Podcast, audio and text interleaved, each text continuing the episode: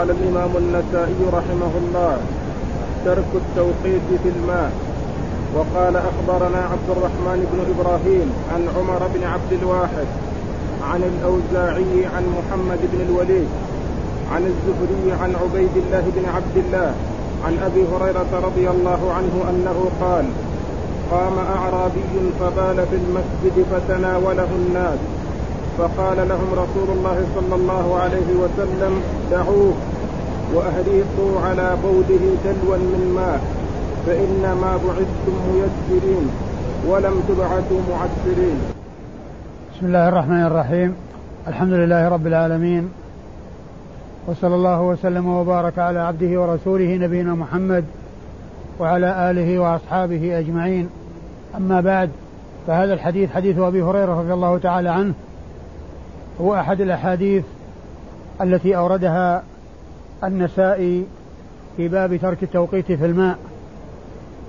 وعرفنا في الدرس الفائت المراد بالتوقيت وأنه التحديد الذي يفصل به بين الماء القليل والماء الكثير. الماء الكثير الذي لا تؤثر فيه النجاسة إذا وقعت فيه إلا إذا غيرت له لونا وطعما وريحا. والماء القليل الذي تؤثر فيه ولو لم تغير له طعما ولا لونا ولا ريحا. وقد عرفنا أن التوقيت أو التحديد أو التفريق بين الماء القليل والكثير جاء في حديث ابن عمر إذا بلغ الماء قلتين لم يحمل الخبث. وأن ترك التوقيت جاء في هذا الحديث أي بالنسبة لتطهير الأرض المتنجسة. ببول أو غيره مما هو نجس فإنها تطهر بالماء يصب عليها ولو لم يكن ذلك الماء الذي يصب كثيرا يبلغ القلتين فأكثر فإن الماء القليل الذي هو دون القلتين كالدلو إذا صب على بول حصل في الأرض حصل لها التطهير. وعلى هذا فيكون مثل هذا مستثنى من عموم قوله صلى الله عليه وسلم إذا بلغ الماء قلتين لم يحمل الخبث. بمعنى أن دلوا من ماء إذا صبت على نجاسة في الأرض فإنها تطهرها. ولا يقال إن الماء قليل فيتنجس بكونه باشر النجاسة في الأرض. لأنه قليل فتؤثر فيه النجاسة. فإن الماء فإن البول أو النجاسة إذا كانت على الأرض ثم صب عليها ماء مقدار الدلو كما جاء في حديث هذا الحديث أعرابي بال في أرض المسجد فأمر النبي صلى الله عليه وسلم بدلو من ماء فصب عليه فحصل لها التطهير بذلك. فلو أنه لا يحصل التطهير إلا بالقلتين فأكثر لكان صب دلو على بول أصاب الأرض يجر النجاسة من البول إلى الماء. لكن الذي جاء في الحديث هو التطهير وأن الأرض تطهر. ومعنى هذا أن الماء إذا وقع على النجاسة أو صب على النجاسة التي في الأرض فإنه يطهرها يعني على البول. أما العذرة فإنها تزال ثم يصب على مكانها. العذرة تزال ويصب على مكانها والبول يصب عليه الماء وبذلك يحصل التطهير.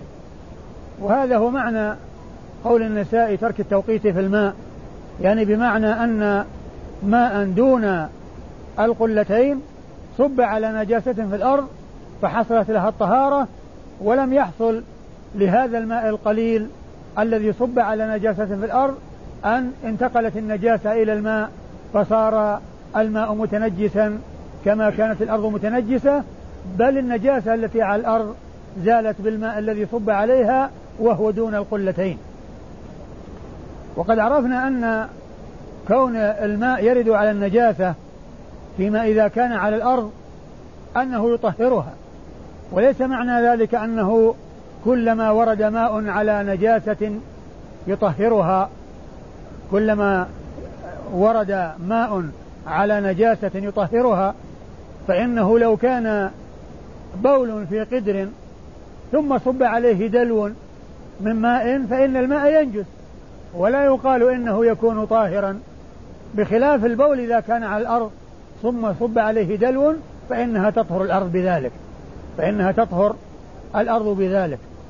وإذا فلا يقال إن ورود الماء على النجاسة مطلقا يطهرها بل يطهرها إذا كانت على الأرض. أما إذا ورد الماء عليها وهي في قدر والماء قليل فإن الماء يتنجس تبعا للنجاسة التي في القدر. وحديث أبي هريرة هذا مثل حديث أنس بن مالك الذي تقدم من ثلاث طرق عنه وهو أن أنها كلها تدور إلى أن أعرابيا جاء وبال في المسجد فالناس تناولوه وأمرهم النبي صلى الله عليه وسلم بأن يدعوه ويتركوه ثم إنه أرشدهم بأن يصبوا عليه دلوا من ماء فيحصل التطهير للأرض بذلك.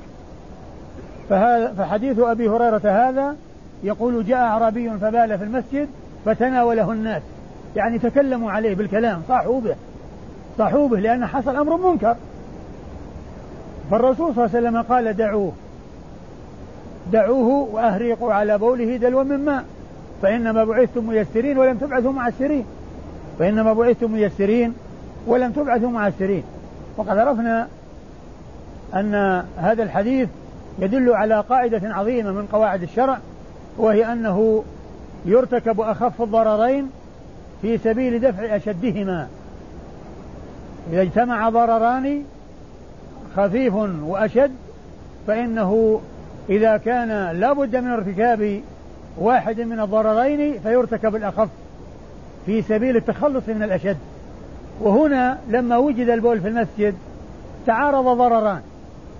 أحدهما أن المسجد حصلت له نجاسة وذلك بحصول هذا البول من الأعرابي والضرر الثاني أنه إذا صيح به ومنع فإنه آه، آه، يحصل بالإضافة إلى البول الذي حصل في الأرض أن تتنجس ثيابه ويتنجس جسده ثم يقع البول على أماكن من المسجد يقع عليه قطرات من البول لا يهتدى إليها حتى تطهر.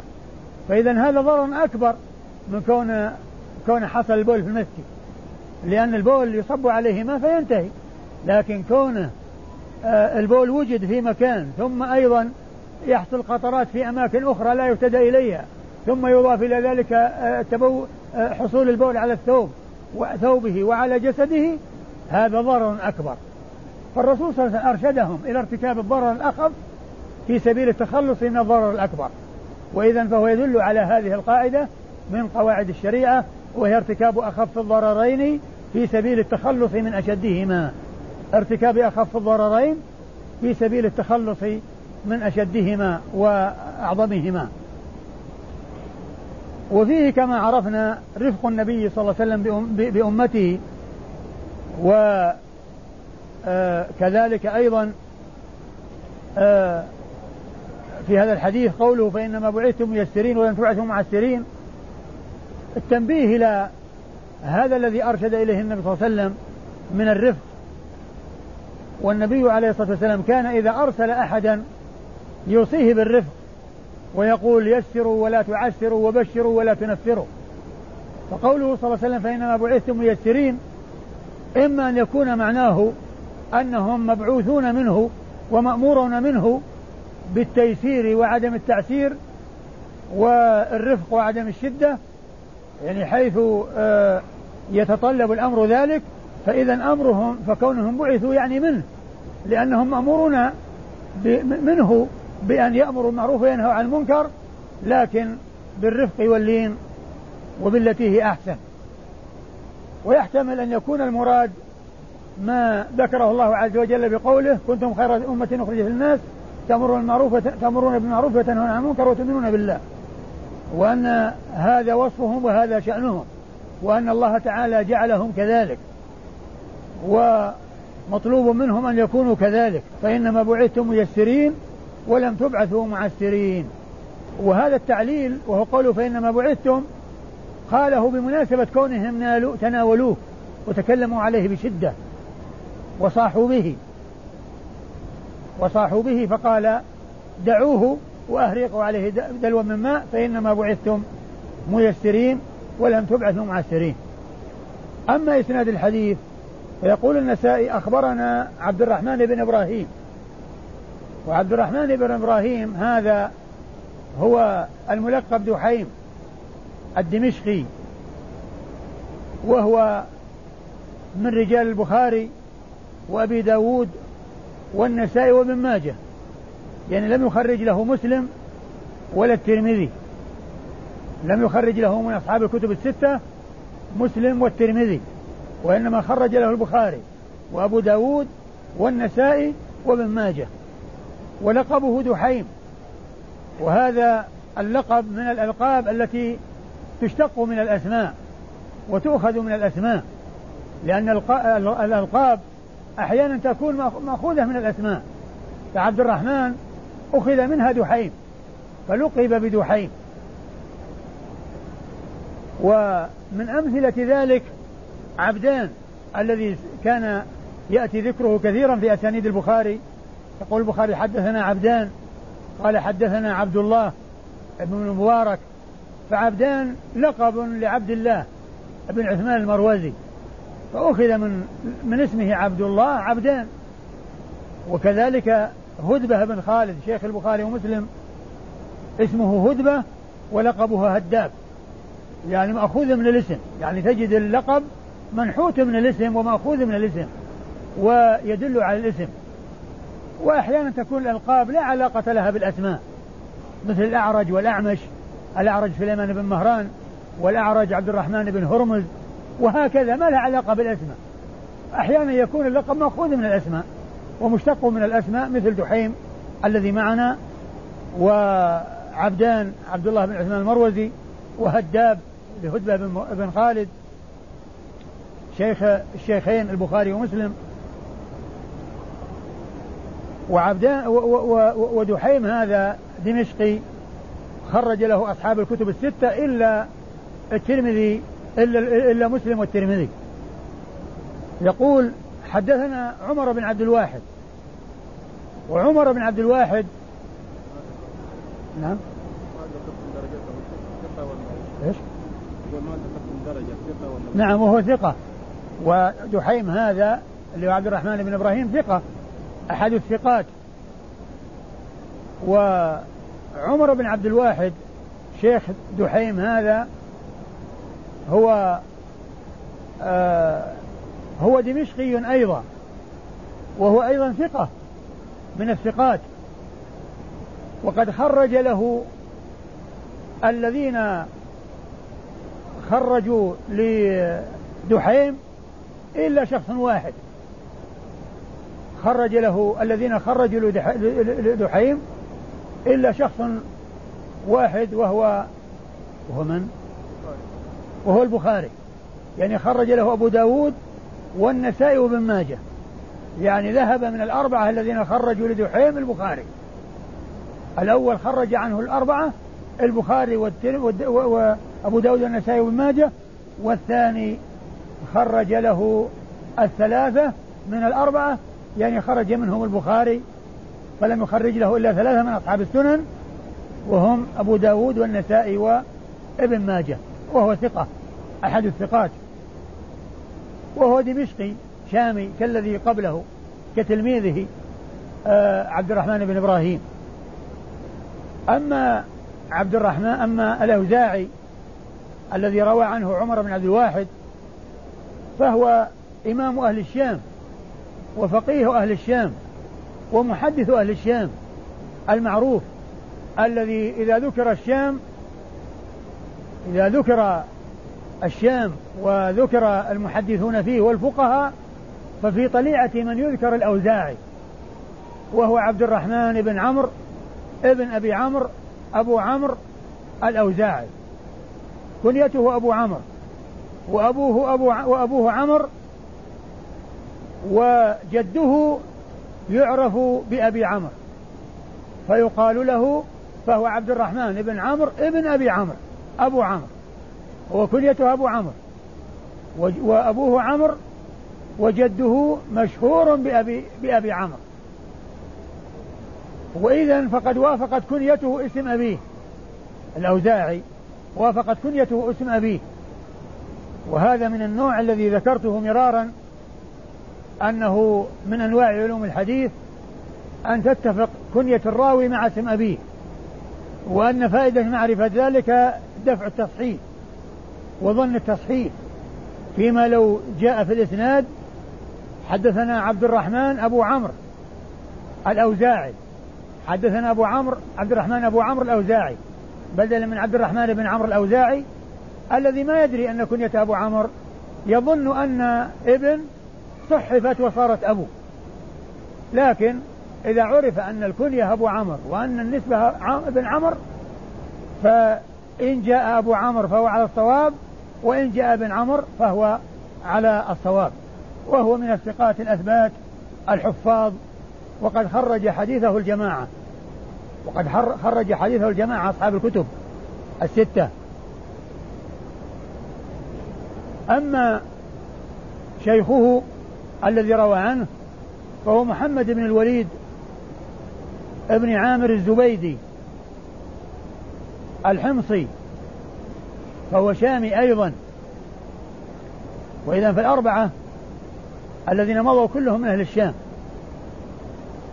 عبد الرحمن بن إبراهيم دحيم وعمر بن عبد الواحد والأوزاعي ومحمد بن الوليد ابن عامر الزبيدي. هؤلاء كلهم من أهل الشام. وهو ثقة اللي هو محمد بن الوليد. وهو من رجال الجماعة إلا ابن ماجه. يعني من رجال الجماعة إلا الترمذي. نعم. من رجال الجماعة إلا الترمذي مثل الأول إلا أنه أضيف إليه مسلم. يعني الأول الذي هو دحيم خرج له الأربعة يضاف إلى الأربعة مسلم عند هذا. وإذا فالترمذي لم يخرج عن الثلاثة هؤلاء اللي في هؤلاء هذا الإسناد. الترمذي ما خرج لعبد الرحمن دحيم ولا خرج لشيخ عمر بن الواحد ولا خرج لمحمد بن الوليد الزبيدي. فهؤلاء الثلاثة لم يخرج لهم الترمذي. وهذا اللي هو الزبيدي خرج له الجماعة إلا الترمذي. فهو فالذين خرجوا له هم الذين خرجوا لدحيم يضاف إليهم مسلم. يضاف إليهم الإمام مسلم. فدحيم خرج له أربعة والزبيدي خرج له الخمسة. يعني الستة ما عدا ابن ماجه ما عدا الترمذي. وإذا فالترمذي لم يخرج للثلاثة الذين جاءوا في هذا الإسناد يعني اللي هم دحيم وعمر بن عبد الواحد ومحمد بن الوليد. أما الأوزاعي فقد خرج له الجميع. أما الأوزاعي فقد خرج له الجميع. أما شيخ الزبيدي وهو الزهري فهذا هو الإمام المشهور الذي جاء ذكره مرارا وتكرارا والذي ذكرت لكم أنه مشهور ب بلفظين إما الزهري وإما ابن شهاب إما الزهري وإما ابن شهاب والزهري نسبة إلى زهرة بن كلاب أخو قصي بن كلاب ويلتقي نسبه مع نسب الرسول صلى الله عليه وسلم بكلاب. لأن زهرة أخو قصي وقصي وزهرة ابن كلاب. ابن كلاب بن مرة. و أو ابن شهاب وهو جد من أجداده. وقد عرفنا فيما مضى أنه محمد بن مسلم ابن عبيد الله بن عبد الله بن شهاب. محمد بن مسلم بن عبيد الله بن عبد الله بن شهاب. هو مشهور بالنسبة إلى أحد أجداده وهو شهاب ومشهور بالنسبة إلى جده الأعلى وهو زهرة بن كلاب فيقال له الزهري ويقال له ابن شهاب وهو أحد الأئمة الحفاظ المعروفين المشهورين في المدينة. ويروي عن عبيد الله بن عبد الله. وعبيد الله بن عبد الله هو بن عتبة بن مسعود أحد الفقهاء. السبعة المشهورين بالمدينة. أحد الفقهاء المشهورين بالمدينة. السبعة الذين إذا جاءت مسألة من المسائل اتفقوا عليها قال قالوا قال بها الفقهاء السبعة. يعني اكتفاء بهذا اللفظ دون أن يسردوا أسماءهم. كما يقال في أربعة من الصحابة العبادلة الأربعة ويقال الأئمة الأربعة أصحاب المذاهب الأربعة أبو حنيفة ومالك والشافعي وأحمد. والفقهاء السبعة. هذا لفظ مجمل يشمل هؤلاء جميعا. وعبيد الله بن عبد الله بن عثمان مسعود هذا هو أحدهم. وقد ذكرتهم لكم مرارا وأن ابن القيم جمعهم في بيت من الشعر. ذكر قبله بيتا تمهيديا. قال في البيتين إذا قيل من في العلم سبعة أبحر روايتهم ليست عن العلم خارجة فقل هم عبيد الله عروة قاسم سعيد أبو بكر سليمان خارجة.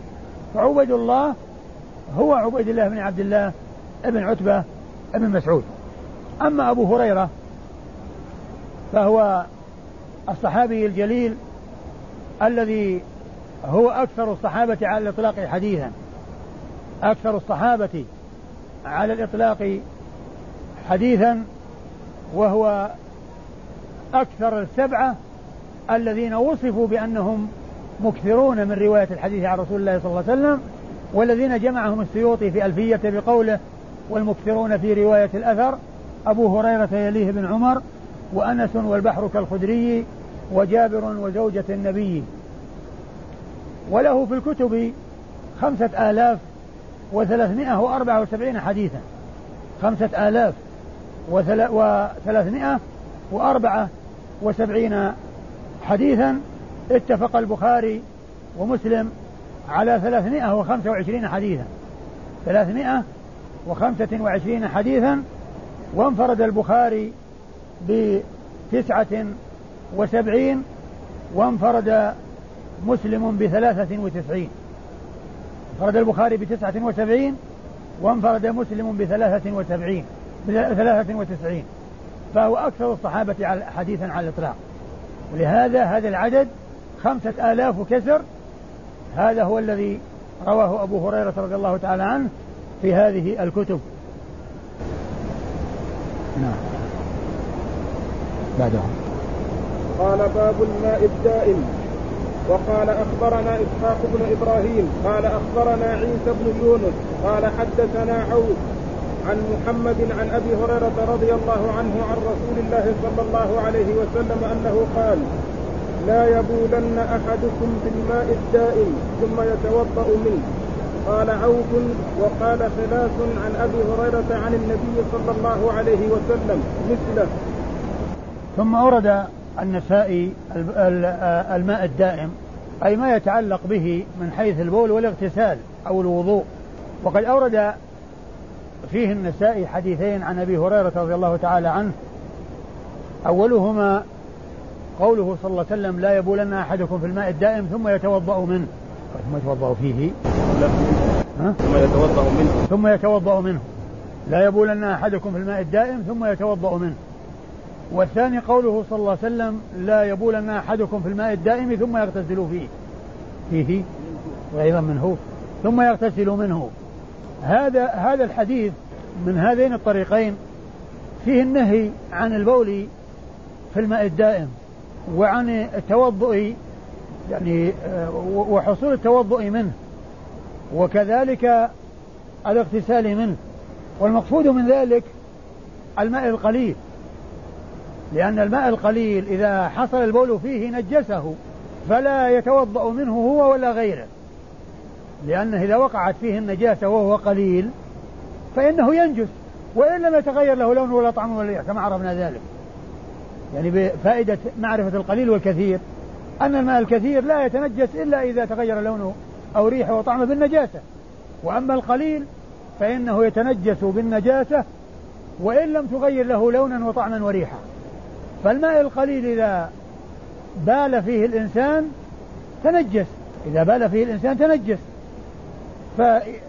فالقليل عندما يبول فيه الإنسان يحرم نفسه من الوضوء منه ويحرم غيره من الوضوء منه ويحرم غيره من الوضوء منه لأنه صار نجسا. بوقوع النجاسة فيه وهو قليل. بوقوع, النجاسة وهو قليل.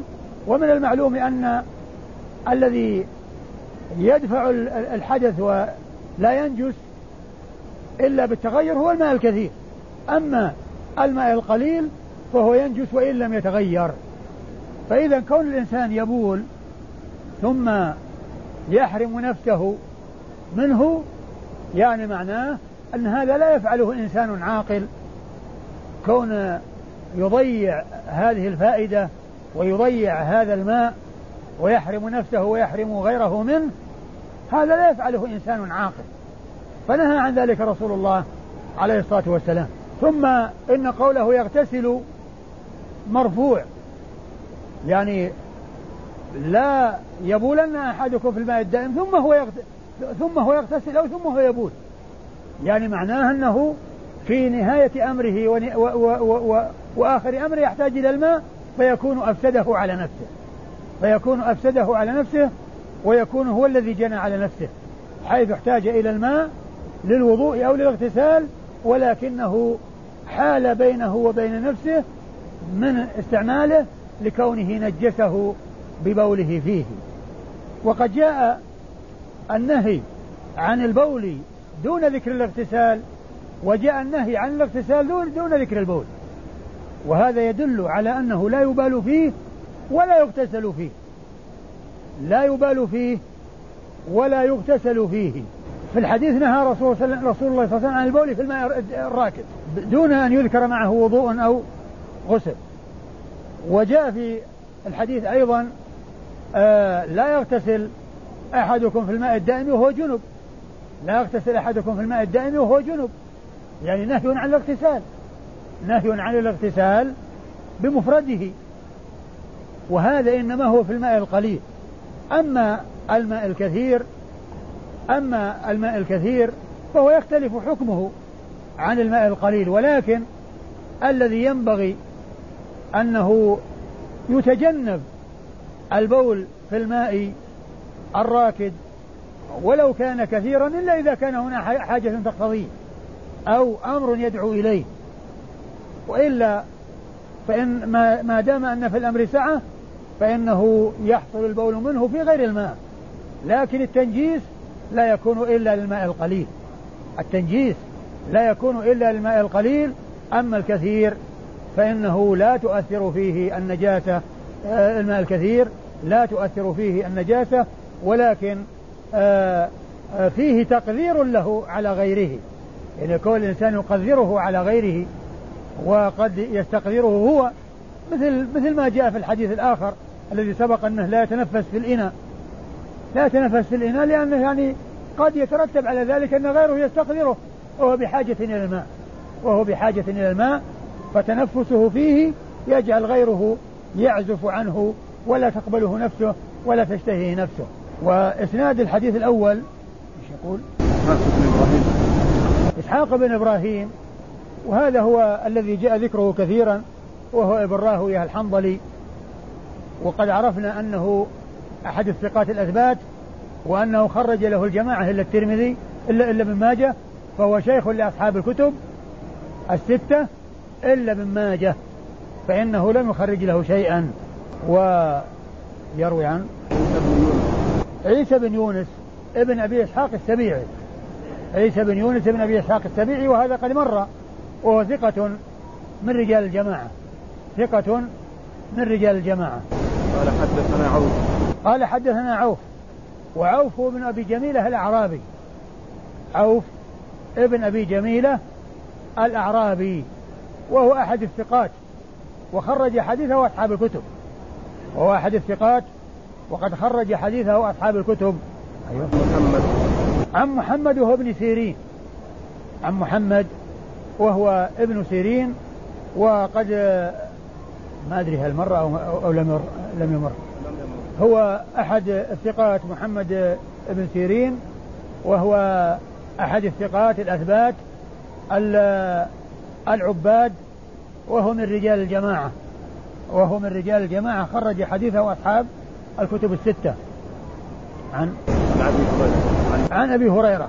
وإذا فرواة هذا الإسناد كلهم من رجال الكتب الستة إلا إسحاق بن إبراهيم فإنه لم يخرج له ابن ماجه. إسحاق بن إبراهيم لم يخرج له ابن ماجه. أما الباقون فخرج حديثهم أصحاب الكتب آآ من هو شيخ إسحاق؟ عيسى بن يونس. وعوف الأعرابي و ومحمد بن سيرين وأبو هريرة. هؤلاء حديثهم في الكتب الستة. وأما إسحاق بن إبراهيم بن راهوية فهو من رجال الجماعة إلا ابن ماجه. أيوة. وفي وبعد أن ذكر الإسناد قال وقال عوف يعني عوف الأعرابي. وهو بالإسناد الأول هو بالإسناد الأول لأن لأن الحديث يعني فيه طريقان إلى إلى عوف. وأحد الطريقين عن عوف عن ابن سيرين عن أبي هريرة. والطريق الثاني عن خلاس بن عمرو عن أبي هريرة.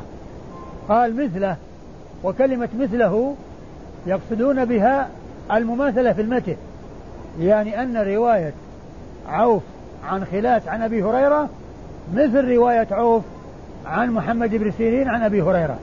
ورواية ابن سيرين موجودة بلفظ بنفس المتن وهي قوله صلى الله عليه وسلم لا يبولن أحدكم في الماء الدائم ثم يتوضأ منه ورواية خلاس عن أبي هريرة هي مثلها تماما. وهذا هو الفرق بين مثله ونحوه. لأنه إذا جاء التعبير بنحوه فهي يعني معناها أنه ليس اللفظ مطابق. وإذا قيل مثله فاللفظ مطابق.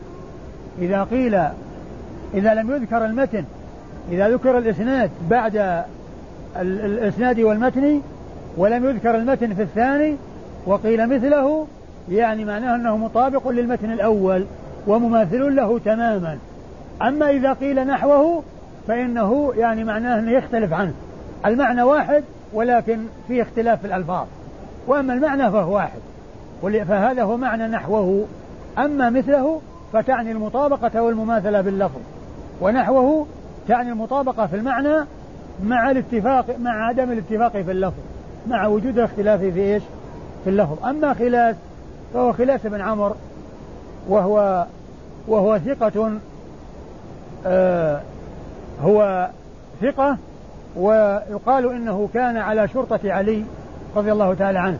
في الاسناد الثاني قال أخبرنا يعقوب بن إبراهيم قال حدثنا إسماعيل عن يحيى بن عتيق عن محمد بن سيرين عن أبي هريرة رضي الله عنه أنه قال قال رسول الله صلى الله عليه وسلم لا يبولن أحدكم في الماء الدائم ثم يغتسل منه قال أبو عبد الرحمن كان يعقوب لا يحدث بهذا الحديث إلا بدينار. ثم ذكر النسائي حديث أبي هريرة من طريق أخرى وفيه ذكر الاغتسال الأول فيه ذكر الوضوء والثاني فيه ذكر الاغتسال. وكلاهما وكلاهما فيه رفع حدث يعني حدث أصغر وحدث أكبر. ويعقوب بن إبراهيم هو الدورقي. الذي سبق أن مر بنا ذكره وهو, وهو من الثقات الحفاظ ومن رجال الجماعة بل هو شيخ لأصحاب الكتب الستة. كلهم رووا عنه مباشرة. كلهم رووا عنه مباشرة وأخذوا عنه.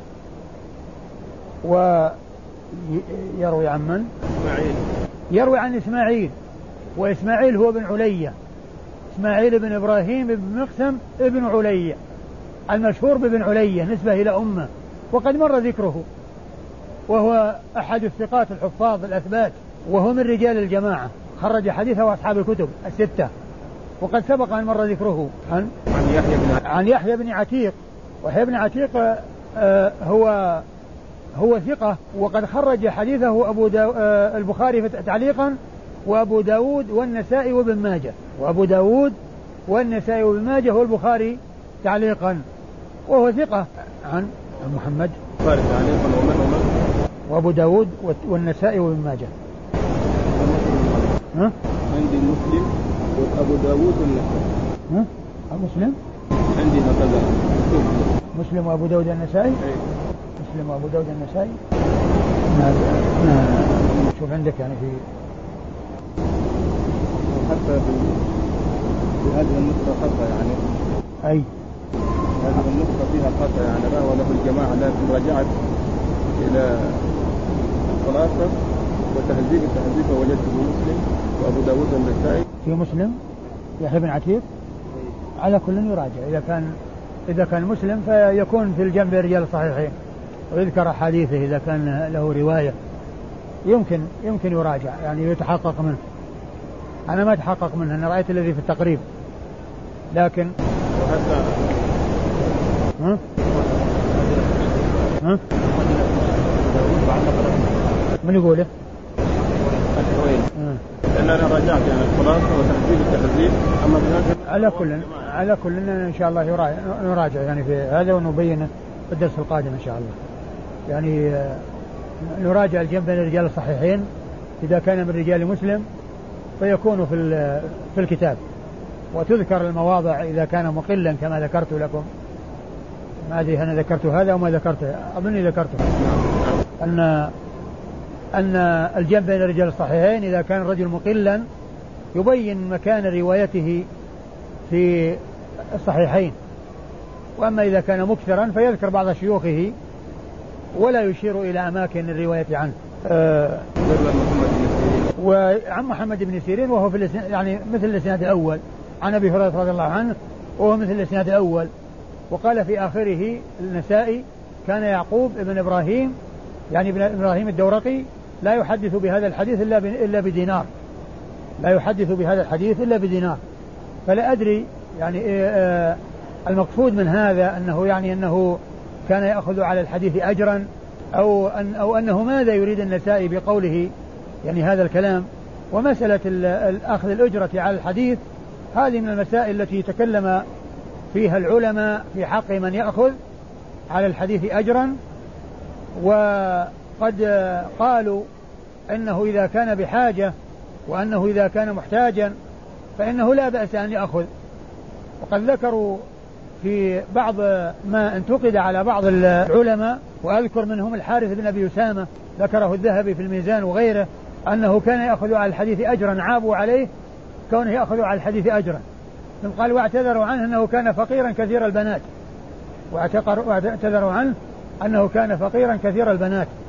فكان يعني بحاجة إلى ومن المعلوم أنه إذا احتاج احتاج إلى ذلك وكان الأمر يتطلب إلى أنه يجلس ويترك العمل لأنه يعني إما أن يجلس التحديث أو يترك التحديث ويبحث عن عمل. فإذا لم يتمكن من أن يبحث عن عمل واضطر إلى أن يأخذ فإن هذا لا بأس به. للحاجة وللضرورة التي تقتضي تقتضي ذلك.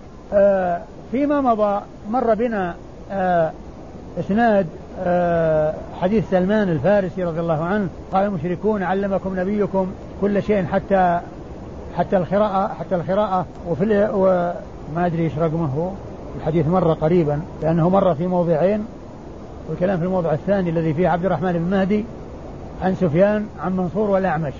أدري إيش رقمه؟ ها؟ 49 عبد الرحمن بن مهدي عن سفيان وسفيان يروي عن منصور والأعمش. وذكرت فيما مضى أن أنني لم أتمكن من معرفة أي السفيانين لأنه هنا غير منسوب. هنا غير منسوب. وعبد الرحمن بن مهدي في ترجمته في تهذيب التهذيب يقول روى عن السفيانين. روى عن السفيانين. عبد الرحمن بن مهدي. إذا يعني عبد الرحمن يروي عن الاثنين سفيان بن عيينة وسفيان الثوري. وفي ترجمة سفيان الثوري روى عن عن الأعمش وعن منصور. وفي ترجمة ابن عيينة روى عن الأعمش وعن منصور. فإذا بالنسبة للشيوخ والتلاميذ ما في اختصاص لأن عبد الرحمن يروي عن الاثنين والاثنان يرويان عن منصور والأعمش. ما هناك اختصاص بأن هذا من التلاميذ وهذا ليس من التلاميذ. إذا ما هي آه، ما هي الطريقة التي يعرف بها أيهما. قيل إما أن يكون بملازمة أو بكثرة رواية. لكن الذي آه، الذي آه، أفهمه الآن ولا لم يتضح لي غيره لما كان عبد الرحمن بن مهدي بصري والبصرة قريبة من الكوفة وسفيان الثوري كوفي والأعمش كوفي ومنصور كوفي. إذا هم من أهل بلده. وسفيان بن عيينة مكي. سفيان بن عيينة مكي. فإذا الأقرب أن يكون سفيان الثوري. وقد ذكر لي بعض الطلاب هنا أنه رأى في السنن الكبرى للنسائي أنه قال رواه الثوري عن منصور والأعمش. وأنا بحثت النسائي الكبرى ما اهتديت إليه ما أدري يعني هل يعني أنا لم أهتدي إليه أو أو ماذا؟ والطالب أحد الطلاب ذكر لي قبل الليالي وبحثت عنه بعد ذلك فلم أجده. فإن كان موجودا ف فليدلني على المكان الذي وجده فيه في السنن الكبرى. وإذا تبين في التنصيص عليه فهذا يوضح الأمر ويبينه أكثر. لكن كون سفيان الثوري من أهل الكوفة والأعمش من أهل الكوفة ومنصور بن معتمر من أهل الكوفة وعبد الرحمن بن مهدي من أهل البصرة والبصرة قريبة من الكوفة وسفيان بن عيينة من أهل مكة. يعني هذا يشعر ويستأنس أو يقرب إلى أن المقصود هو سفيان الثوري. وإذا وجد أن سفيان الثوري هو الذي يروي هذا الحديث في كتب أخرى تبين هذا فيكون الأمر أوضح وأوضح. والله أعلم وصلى الله وسلم وبارك على عبده ورسوله نبينا محمد وعلى آله وأصحابه أجمعين.